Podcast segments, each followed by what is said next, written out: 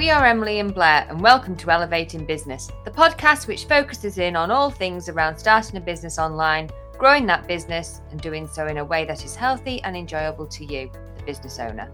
Before we dive in, be sure to visit our website at emilyandblair.com, which you can use to work your way through starting a business online step by step, and it's completely free. Hi, and welcome to episode 42. I'm going to talk about what happens when it all doesn't work out. But first, Emily's going to run through some things on meditation. Hi, yeah, it's quite a short one from uh, me in this episode, actually. But I just wanted to come back to some of the information I've given you previously about meditation and the benefits of meditation, and to give you some ideas of um, perhaps some of the subscription apps that you might want to have a go at. So there's loads out there the we particularly use uh, one called Headspace and Calm. Um, are really really good, and also um, Les Mills do a really good uh, subscription to. Well, you if you subscribe to them, you get all their fitness classes. Uh, but as, as part of that, there is a meditation section, and I found those really really good actually. Sort of guided meditation, and particularly when you're new to doing meditation, guided sessions you're going to get a lot more out of at the beginning. Once you can get into it you can probably start to do it yourself but i do really re- recommend having the guided med- meditation to get the most benefits from it. And having that subscription to something will make you do it. That's what we found. especially motivating when you've paid for something. Yeah definitely definitely. So that's what I'd like you to do this week. Have a little look around, do your own research into meditation apps, have a look at the ones we've mentioned, and sign up to something. Have a go at it. Yeah, and we'll put those links for those apps in the show notes so you can have a look there for the ones that we recommend. Okay, so um, what I wanted to talk about today is something which I'm interested in talking a bit more about because there's not a lot of people focusing on this topic. And, you know, there's a lot more online focus on successful methods and entrepreneurs who are doing well and all the rest of it. No one seems to talk about what happens when it doesn't actually work out. Okay, so we'll be posting further content on this topic on our website, emilyandblair.com, and we'll do that in the near future. So keep an eye out for that.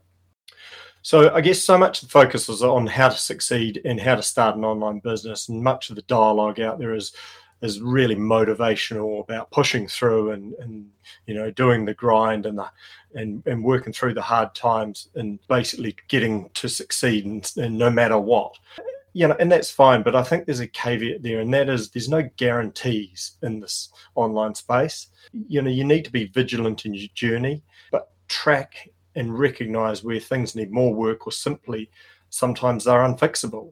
And so that's that's really the key point is really observing what you're doing and questioning it all the way along. Okay so the best way to set this up is to actually have a business strategy and set some timeframes around that with micro sort of goals. So breaking that strategy out into micro goals. If you track those and make real decisions at each step what it should do is provide you with checkpoints along the journey where you're forced to stop and look at the business and actually question whether it's on track and whether it's actually going to end up doing what you want it to do. Okay. So at the same time, when you're tracking this, you actually need to stop and ask, is this still for me? You may think that working for yourself and um, everything that goes along with it is the best thing in the world, but in reality, sometimes people struggle with the change and get stressed out of the responsibilities, you know, the workload, the financial commitment, you know, and the list goes on and on and on.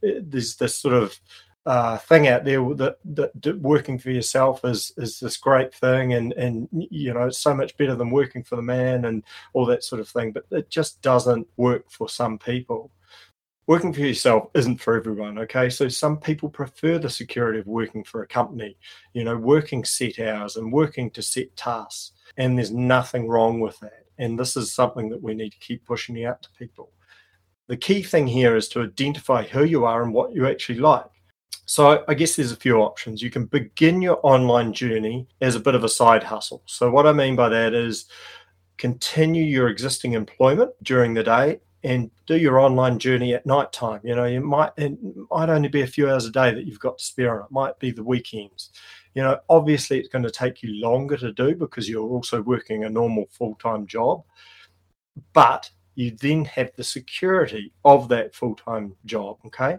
So if it doesn't work out, you can fall back on that job. Also, I wouldn't choose an online pathway which is going to stretch you financially in the beginning. Okay. So if it works, you know, and you like the online thing, then you can scale it up going forward. But don't jump in boots and all because the financial stress alone will probably make you fail.